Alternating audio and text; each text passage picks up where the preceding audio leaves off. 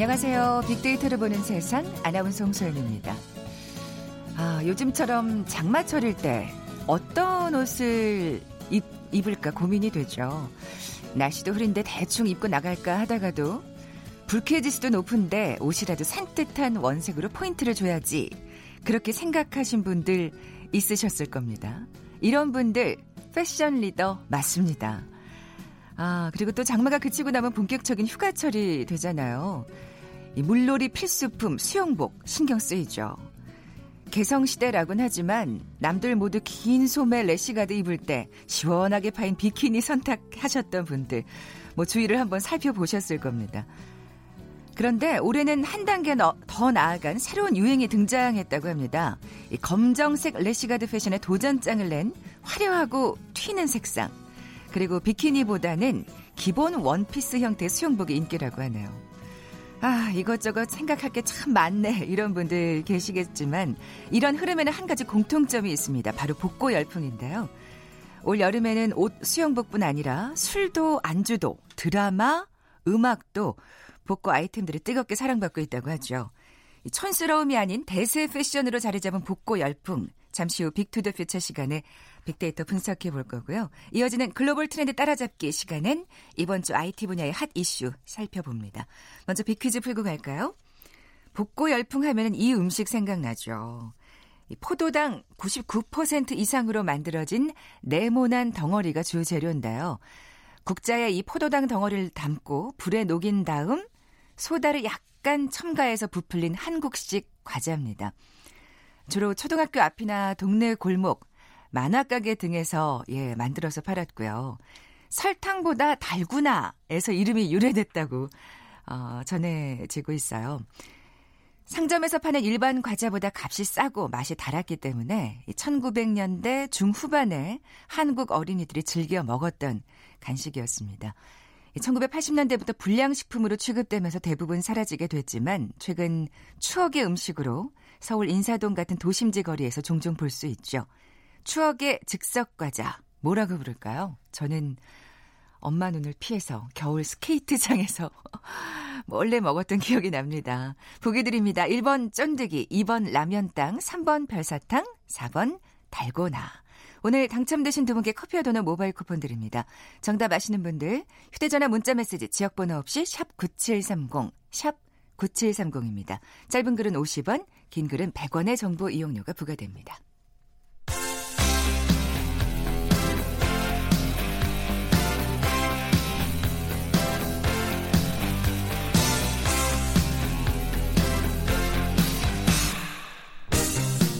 트렌드는 10년마다 반복된다. KBS 1라디오 빅데이터로 보는 세상. 빅투더 퓨처. 최신 핫트렌드와 복고 문화를 두루 살펴보는 시간이죠. 빅투더 퓨처. 빅커뮤니케이션 전민기 팀장 나와 계세요. 안녕하세요. 네, 반갑습니다. 전민기입니다. 아, 진짜 이 시간에 이 복고 열풍에 대해서 참 얘기 많이 하게 되네요. 그렇죠. 근데 예전엔 이런 흐름이다라고 했으면 오늘은 진짜 복고가 안 퍼져 있는 데가 없더라고요. 그래서 좀 구체적으로 하나하나 아, 살펴보면서 네네. 어떻게 복고가 우리 삶에 녹아 있는지를 좀 소개해 드릴까 해요. 네. 일단 요즘에 뜨고 있는 게 그 복고풍 카페입니다. 어. 그 SNS에 사진 많이 올라오는데 자개장 기억하시죠? 네. 자개장 같은 거 갖다 놓고 어. 예전에 사실 부잣집에만 있던 그 자개장 그리고 할머니 집에 가면 항상 맞아요. 있었던 큰 어항들 예전에 또 집집마다 있었던 거 기억하실 거예요. 그런 것들 갖다 놓고 어. 그다음에 뭐 LP 플레이어 있고 그다음에 고풍스러운 조명. 사실 고풍스러운이라고 하는데 예전에 그 빨간 조명이에요. 그런 거 아, 네. 네, 기억하시잖아요. 깜빡깜빡하면서 잘 네, 나갔던 네. 그런 것들 있고요. 먹거리에도 복고 열풍이 불고 있고 아까 오프닝 소개해 주셨는데 소주에 요즘 복고 열풍이 대단합니다. 음. 예전 병 그게 돌아왔어요. 네네. 네. 잠시 후에 또 소개해드리고 어, 꾸준히 팔리던 효자 제품에다가 뭐 새로운 디자인과 맛으로 신선함을 더하거나 아니면 아예 단종됐던 그런 제품들 되살려서 소비자들한테 접근하고 있고 제품 광고도 요즘에 복고풍으로 많이 만들고 있고요. 사람들 옷차림도 요새 또 복고가 어, 굉장한 그렇죠. 인기. 과감한 원색에다가 독특한 실루엣 그리고 고전적인 장신구, 그다음에 청청 패션까지 요즘에 아주 다양하게 아, 인기를 얻고 있습니다. 정말 뉴트로가 안 퍼진 데가 없다는 생각이 지금 또 얘기 듣다 보니까 드네요. 네. 빅데이터 상은 어떻게 나타나고 있나요? 복고 관련 키워드 지난 1년 동안 한 15만 5천여 건 언급됐고요. 일단 연관어 1위가 사진이에요. 어딜 가든 이 복고 어, 관련된 것들 찍어서 올리다 그쵸. 보니까 SNS가 예. 큰 역할을 하는 거죠. 맞습니다. 예. 지난번에 한번 요즘에 복고가 가다 가다 개화기 패션까지 유행한다고 한번 소개해드렸었잖아요. 이런 것들을 재밌으니까 다 사진으로 남기고 그다음에 레트로, 패션 16,000건으로 3위입니다. 그리고서는 뭐 빈티지나 스타일, 추억, 만화, 그다음에 카페, 트렌드, 소품, 음악, 흑백 이런 단어들 많이 보여지고 있고요.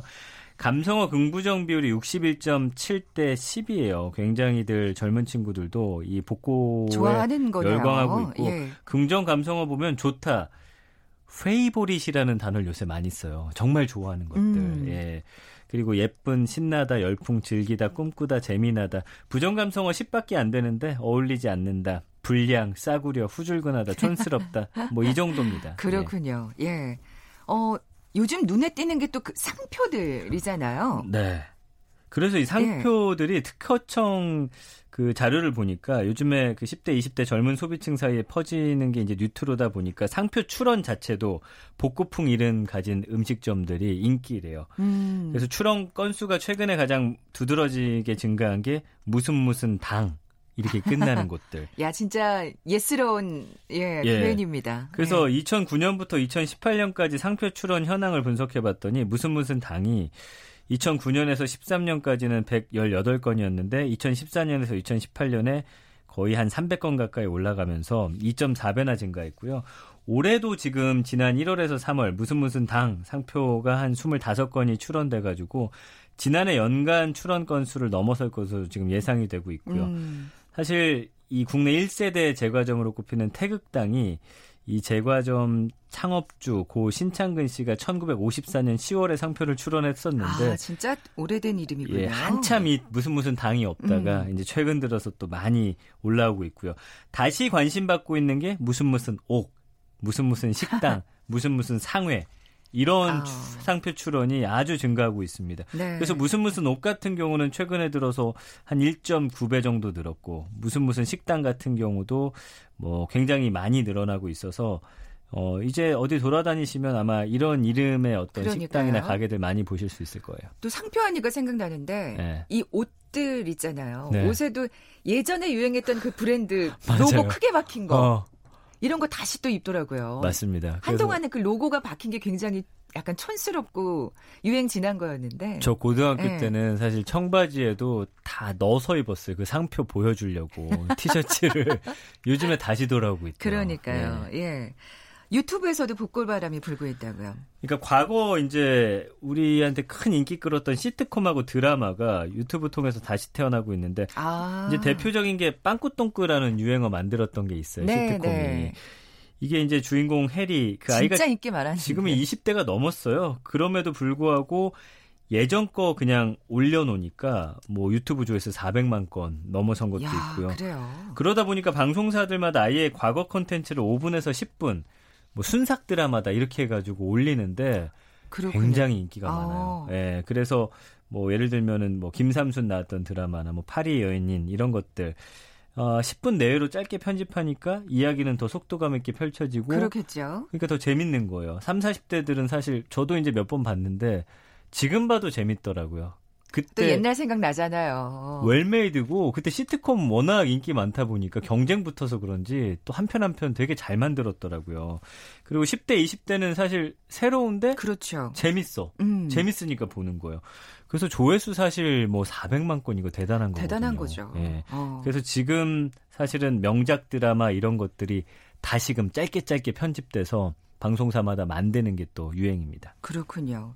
아까 소주도 복고바람이라고 말씀해 주셨잖아요. 네, 이게 뭐 브랜드명을 말씀드릴 수는 없는데 이 소주 업체가 떠오르실 거예요. 네, 그, 그 상표. 두껍이 있잖아요. 네 네. 네, 1924년에 출시했던 건데 1993년에 사실 브랜드명 바뀌면서 없어졌었는데 이게 다시 나옵니다. 그래서 1975년에서 83년에 생산된 소주하고 같은 파란색 라벨 붙여가지고 나오는데 그리고 이게 병이 좀 하늘색으로 투명하더라고요. 맞죠? 예. 네, 이미 드셔보셨군요. 시원한 그, 굉장히 또 시원한 느낌이 있더라고요. 초록색보다. 그러니까 불투명한 사실 초록색이잖아요. 맞아요, 지금 맞아요. 소주병이. 예. 그래서 한자 표기하고 대표 상징인 그 두꺼비 로고를 이제 가운데 삽입했어요. 근데 이제 요즘 뉴트로가 말씀드렸잖아요. 또 최신 거를 받아들여야 되잖아요. 음. 그래서 사용 편의성을 고려해서 트위스트 캡 형태 뚜껑을 갖다가 놨고요. 알코올 도수도 16.9도요. 사실 예전에 그거 엄청 세잖아요. 거의 뭐 알코올 먹는 느낌이었잖아요. 근데 지금 이제 16.9도까지 낮춰놨고요. 이게 지금 출시한 지 한 70일 됐을 때 보니까 1,100만 병이 팔렸대요. 아. 그러니까 요즘엔 지금 거의 뭐 대세다. 아까 그 드라마에서 얘기한 것처럼 뭐 3, 40대에겐 추억을 소환하는 거고 또 10대, 20대들한테 처음 보는 또 상품일 거 아니에요. 그 병이 약간 네. 뚱뚱하게 생겼는데 예전에 진짜 그게 소주 하면 그게 그냥 떠오르잖아요, 지금도. 그랬죠. 예. 그랬죠. 예. 그러면 이 소주에 곁들일 음식도 또 복고겠네요. 네, 네, 요즘 진짜 유행 따라 다니는 분들이 많이 가는 게 을지로 종로, 퇴계촌 안쪽에 철공소 골목, 인쇄공장, 그다음에 골매, 골뱅이 골목 곳곳을 찾아다닌대요. 음. 저도 전에 회사가 여기 있어서 이제 많이들 갔었는데 골뱅이 골, 야 진짜 예전에 아 정말 인기 많았죠. 거기 가면은 그 골뱅이 캔을 쭉 나열해 놓잖아요. 그래서 아. 비싼 거 싼 거 골라가지고 하면 바로 썰어가지고 넣어주시는데 그 파하고 같이 이게 요즘에 큰 인기고 그다음에 냉동 삼겹살. 어. 예, 요즘 핫하다는 동네 가면 냉동 삼겹살 가게가 한두 개씩은 꼭 있는데 달리 달라진 거는 예전에는 사실은 그 완전 꽁꽁 얼린 거 얇게 썰어 놓은 거예요. 그렇죠. 그거 굉장히 싼 맛에 또 먹었죠. 많이 먹었죠. 예. 요즘에 좀 다른 게 정말 좋은 품질의 돼지를 일부러 얼려가지고 싸구려가 아니군요. 네, 살짝 그러니까 아, 맛이 없으면 안 되잖아요. 네. 육질도 네. 또 좋아야 되는 거예요. 그래서 어쨌든 복고는 차용했지만 품질은 좋은 것으로 네, 이렇게 바뀌어가고 있어요. 아, 수영복 얘기도 해볼까요? 아까 제가 오프닝에서 살짝 얘기를 말씀을 제, 드렸는데. 제가 이제 휴가 갔다 왔는데 아내가 수영복을 샀는데 약간 옛날 걸 샀더라고요. 그래서 뭐냐 했더니 이게 또 요즘 유행이라는 거예요. 그러니까 예전 수영복을 꺼낸 게 아니라 새로 사셨는데 형태인데 여기 네. 어깨에 하늘하늘 뭐가 달려 있는데 아, 레이스 같이. 어. 제 기억에는 이거 저희 어머님이 입었던 80년대 기억인 거예요. 이렇게 오글오글거리는 뭐 예. 그래서 무슨 유행이냐고 갔더니 진짜 다 그런 걸 또 입고 있어요. 아. 하이웨스트라고 해서 또 이렇게 배까지 올린 거 비키니도. 네. 그래서 그런 게 이제 유행인데 진짜 예전에 해외 나가면 아, 한국이구나, 한국인이구나 알 수 있었던 게 래시가드잖아요. 네. 근데 요즘엔 또 갔더니 그거 입으면 또 이제 한국인이구나 알 수가 있어요. 그래서 어, 래시가드 한물 지나갔고. 네, 90년대. 음.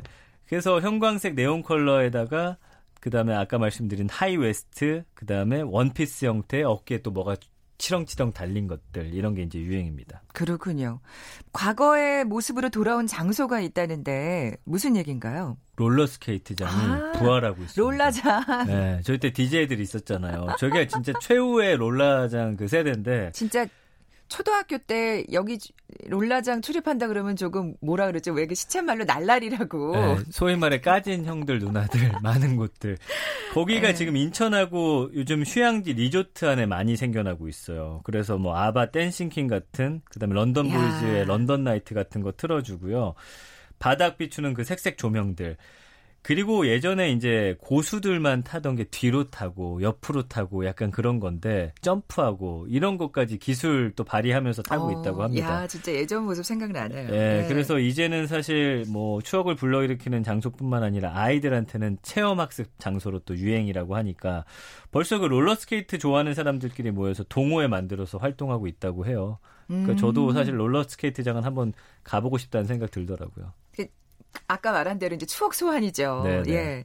아 근데 이런 진짜 복고 열풍 언제까지 가나 했는데 진짜 오래 가는 것 같아요. 굉장히 오래 가고 또 발전하니까 더 그렇죠. 예. 사실 레트로가 아니라 뉴트로니까. 네, 그래서 예. 세대를 아우른다는 점이 아마 가장 장점인 것 같아요. 음. 어, 예전 세대부터 지금 세대까지 다 좋아하는 그런 문화가 되다 보니까 향수 그리고 새로움이 두 세대를 다 만족시키고 있고요. 거기다 아까 말씀드렸잖아요. 품질이 뛰어난 제품들이 복구와 만나다 보니까 그렇죠. 싸구려가 더 이상 예. 불량식품이 아니고 네, 안쓸 예. 이유가 없고 맛과 멋을 또 다 사로잡았고요. 앞으로도 복고 열풍은 아마 한동안 계속되지 않을까 전문가들이 이렇게 예상하고 있습니다. 아휴, 이래저래 또 수영복을 또 하나 장만해야 되나? 사셔야 해요. 비키니 입었다가 큰일 나겠네요. 예. 빅퀴즈 내주고 가세요. 네, 복고 열풍의 대표적인 음식 맞춰 주시면 됩니다. 포도당 99% 이상으로 만들어진 네모난 덩어리가 주 재료인데요. 국자에 포도당 덩어리 담고 불에 녹인 다음에 소다 첨가해서 부풀린 한국식 과자입니다. 주로 뭐 초등학교 앞이나 동네 골목 만화 가게에서 팔았고요. 상점에서 파는 일반 과자보다 값이 싸고 맛이 달았기 때문에 1900년대 중후반에 한국 어린이들이 즐겨 먹었던 간식입니다. 불량식품에서 지금은 그래요. 추억의 음식으로 자리 잡은 이 즉석과자 무엇일까요? 1번 쫀득이, 2번 라면땅, 3번 별사탕, 4번 달고나. 네, 정답 아시는 분들 저희 빅데이터를 보는 세상에 지금 바로 문자 보내주십시오. 휴대전화 문자 메시지 지역번호 없이 샵 9730, 샵 9730입니다. 짧은 글은 50원, 긴 글은 100원의 정보 이용료가 부과됩니다. Big to the Future 빅커뮤니케이션 전민기 팀장이었습니다. 고맙습니다. 감사합니다. 잠시 정보센터 헤드라인 뉴스 듣고 돌아올게요. 문재인 대통령이 오늘 오후 4시부터 여야 5당 대표와 청와대에서 만나 일본의 수출 규제에 대한 대응 방안을 논의합니다. 한국은행은 오늘 오전 이주열 총재 주재로 금융통화위원회를 열어 기준금리를 현재 연 1.75%에서 0.25%포인트 인하하기로 결정했습니다.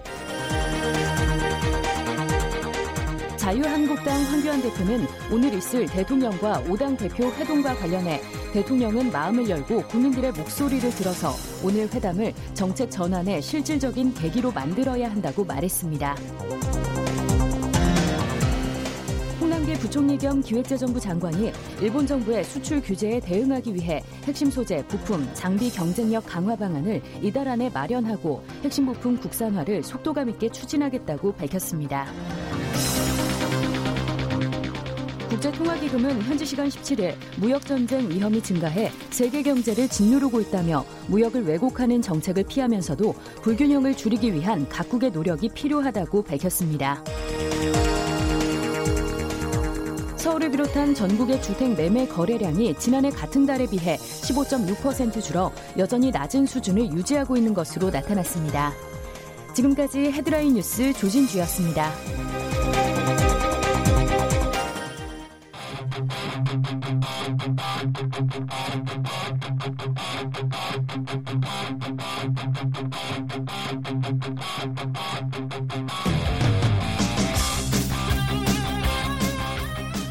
궁금했던 ICT 분야의 다양한 소식들 재미있고 알기 쉽게 풀어드리는 시간이죠. 글로벌 트렌드 따라잡기.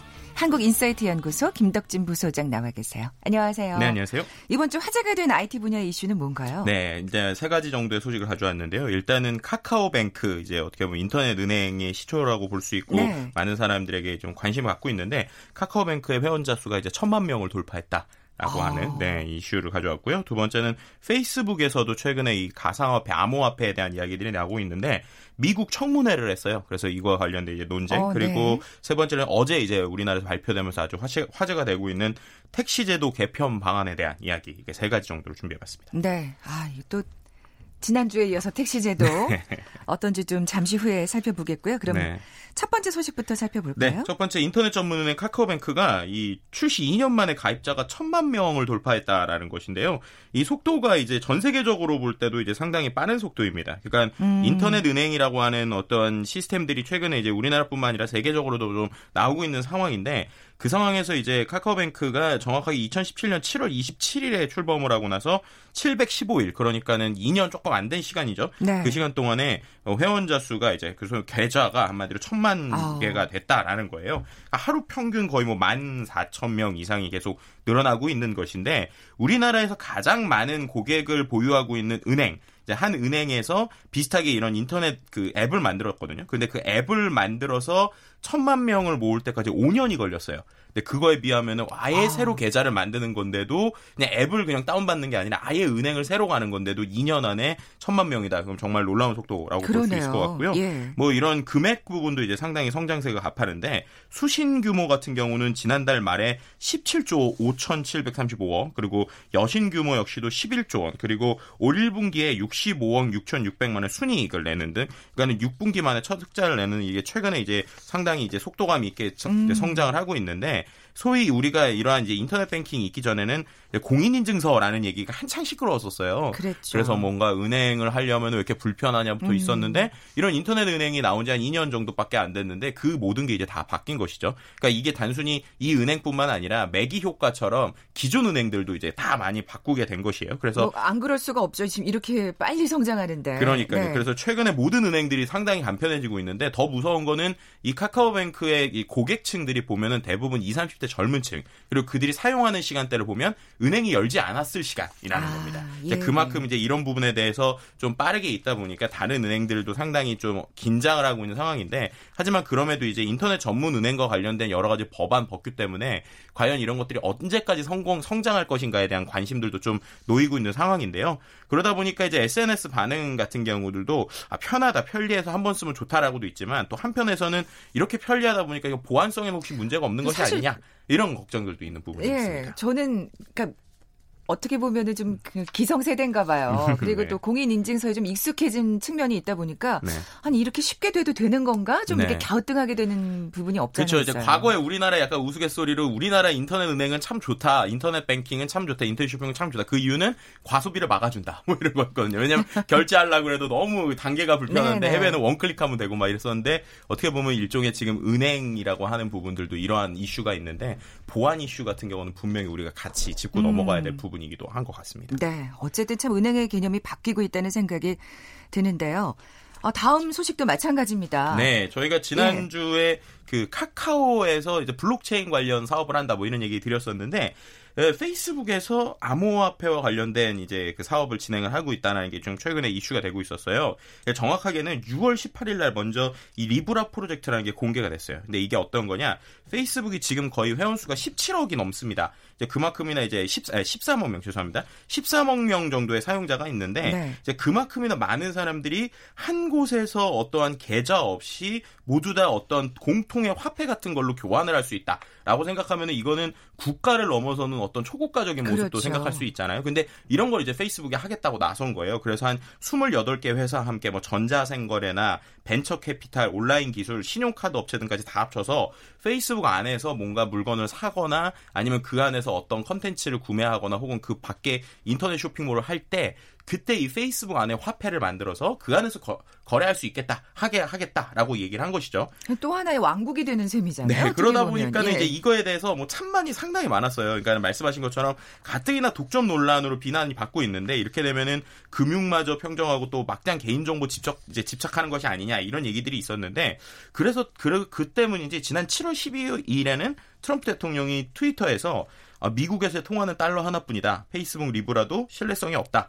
그러면서 만약에 페이스북이 이게 하려면 금융기관처럼 규제돼야 된다 이런 아, 얘기를 했었고요. 그러니까 뭔가 지금 위협을 느끼는 거죠. 네, 사실. 그리고 예. 7월 16일에는 드디어 이제 청문회까지 열렸습니다. 그래서 청문회가 열려서 실제 이거에 대해서 어떻게 생각하느냐라고 했을 때 상당히 이제 그 국회의원들이 비판의 목소리들을 냈고요. 특히 이미 페이스북이 뭐 여러 가지 소비자 프라이버시도 위반해 오고 뭐 여러 가지 데이터 이슈가 있었는데 이렇게 되면 더 큰 문제를 일으키는 것이 아니냐라고 얘기를 하고 있는 상황이기도 합니다. 네. 네, 그런 상황에서 페이스북에서는 좀 우호적으로 아 우리가 좀 천 천히 이제 준비하겠다라고 얘기는 하고 있지만 그 안에서 과연 이, 이것들이 정말로 원하는 대로 열릴지에 대해서는 좀 계속 지켜봐야 되는 부분이기도 하고요. 오히려 그러면서 페이스북 쪽에서는 재미있게 이걸 우리가 이렇게 빨리 안 하면 다른 나라에서 할 수 있다. 그렇게 되면은 아. 오히려 이러한 뭐 그 암호화폐 시장에서 미국이 뒤처질 수 있으니까 우리는 너무 막으면 안 된다라고 하면서 오히려 이제 좀 나를 세우고 있는 상황이기도 합니다. 야, 어쨌든 청문회까지 열릴 정도라니까 진짜 이 암호화폐, 네. 가상화폐의 존재감이 예, 대단하다는 또 반증도 되게 했어요. 네, 예. 그렇죠.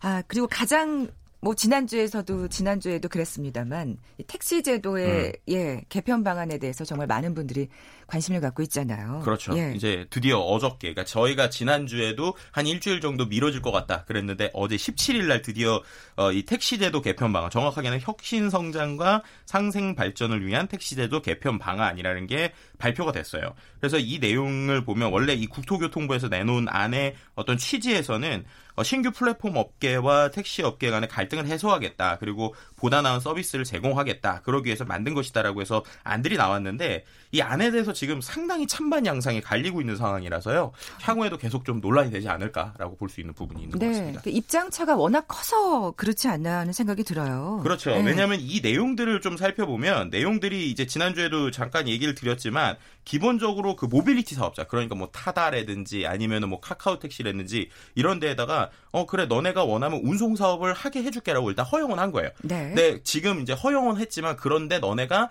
제대로 들어오려면 아예 이제 택시처럼 택시 면허를 기여금을 내서 매입을 해야 된다. 라고 얘기를 했고 음. 또 중요한 거는 매입한 만큼만 차량 대수를 허용해 주겠다. 그러니까 지금처럼 렌트카로는 안 되고 니네가 차를 직접 구매를 해서 그 차에서 택시 면허를 사서 그걸 통해서 택시 기사를 이제 그 산악 그러니까 사, 이제 기여금에 따라서 움직이게 해야겠다라는 식의 이제 내용을 준 것이고요. 이를테면 이제 그 준 택시 회사가 되는 거죠. 그렇죠. 이제 예. 일종의 준 택시 회사가 되고 그리고 그 그렇게 돼서 기여금을 자기네들이 이제 받은 것들로 기존의 택시 회사들을 오히려 월급제를 정착시키겠다. 음. 그래서 이제 기존의 택시들을 특히나 개인 택시 면허들이 지금 뭐 여러 가지로 그 택시 면허에 뭐 1억이다, 2억이다 뭐 이런 이제 라이선스에 대한 돈들도 붙는데 그런 것들도 우리가 해결하겠다. 그러니까 이 니네들이 스타트업들이나 모빌티 사업자들이 준 돈을 우리가 받아서 이 택시 업계 자체를 상당히 어, 페어하게 만들겠다라고 얘기하고 있는 상황 이기도 한데요. 네. 근데 이런 부분에 대해서 이제 아무래도 본인들의 입장차들이 워낙 있다 보니까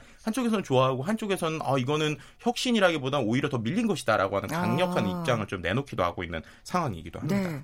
그러니까 얼핏 들으면 어떻게 보면 뭔가 이렇게 공평하게 지금 어 택시 제도를 개편하려는 의지가 엿보이는 것 같은데 네. 뭐가 문제일까요? 일단은 그 제일 핵심은 정말로 택시가 아닌 나머지 모빌리티 회사들이 그들의 비즈니스를 제대로 할 수 있게 만든 것이냐라는 것에 좀 관점이 있는 것 같아요. 예를 들면 이제 제일 대표적인 화제가 역시 타다였다고 볼 수밖에 없는데 네. 타다의 비즈니스 모델 자체가 기존에 있는 택시랑은 좀 제일 달랐던 게 렌트카를 활용을 했다는 것이죠. 그리고 렌트카를 활용을 하고 또 거기에 있는 운전기사들도 자기네들이 직접 뽑은 게 아니라 렌트카에 있는 일종의 임시로 이제 운전할 수 있는 그러니까 일종의 알바처럼 네. 이것저것 할 수 있는 사람들을 한 것인데 이번 법규 안에서 보면은 어떤 법규 안에 이제 그 법안의 틀에 넣겠다라는 것 자체로 좀 어, 압축을 시키긴 했지만 렌트카 자체에 대해서는 아예 논의나 어떤 언급 자체가 없어요. 아. 그러니까 무슨 말이냐면 타다가 너네가 하려면 지금 이제 렌트카 지금 이미 뭐 천 대 넘게 있는데 그건 안 되고 너네들이 새로 차를 구매해야 된다. 그러니까 결국에는 아. 이렇게 되니 이제 타다 입장에서는 이러면 우리 하지 말라는 거 아니냐라는 식의 이제 얘기가 나올 수밖에 없는 상황이기도 하고요. 어떤 기,